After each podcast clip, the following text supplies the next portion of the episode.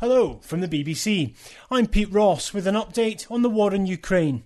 We begin in Russia today, where events marking Victory Day, commemorating the defeat of Nazi Germany in the Second World War, have been taking place.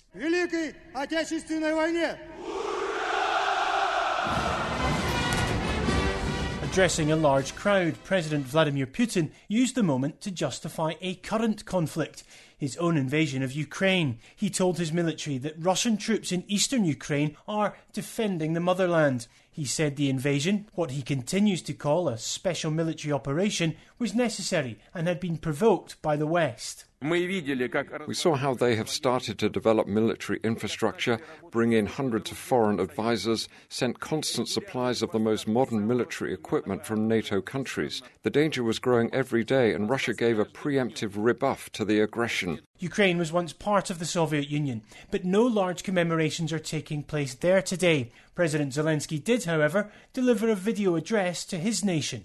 We are fighting for freedom for our children, and therefore we will win.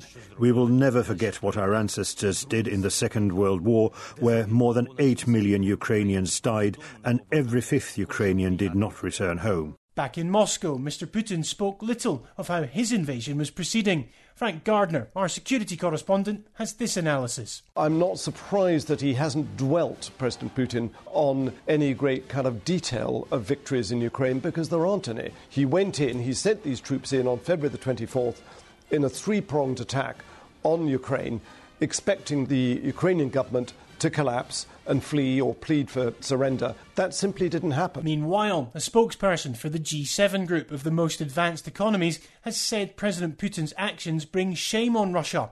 Here in a speech in London, the UK Defence Secretary Ben Wallace accused Mr Putin of making fairy tale claims to justify his invasion and accused the president and his generals of war crimes. Since February, we have witnessed a systematic refusal to tell the truth up the chain of command, and it's playing out.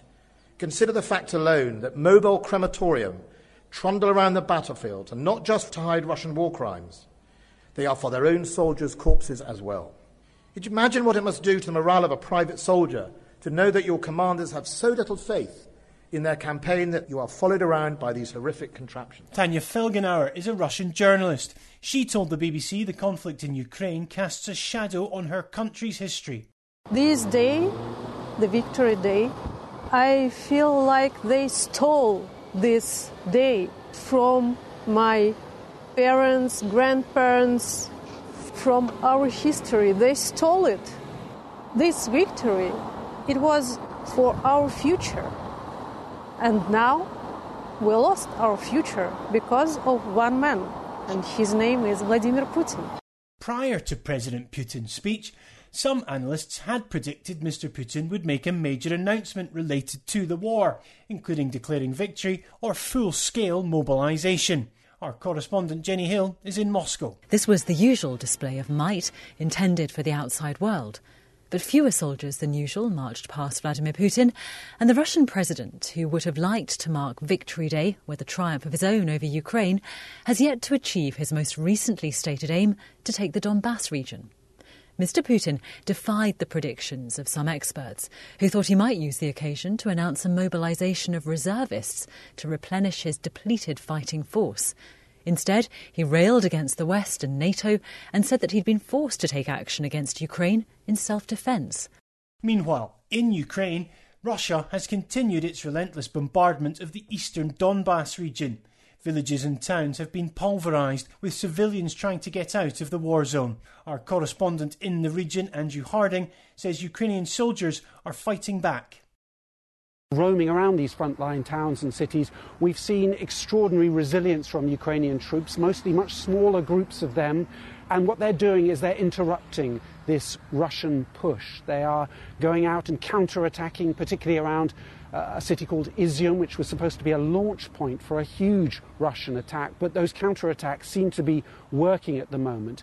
The broader picture, though, for civilians here is simply horrific. This random bombardment that we're seeing in so many towns and cities every day, uh, another residential neighborhood simply destroyed or hit by massive missile strikes.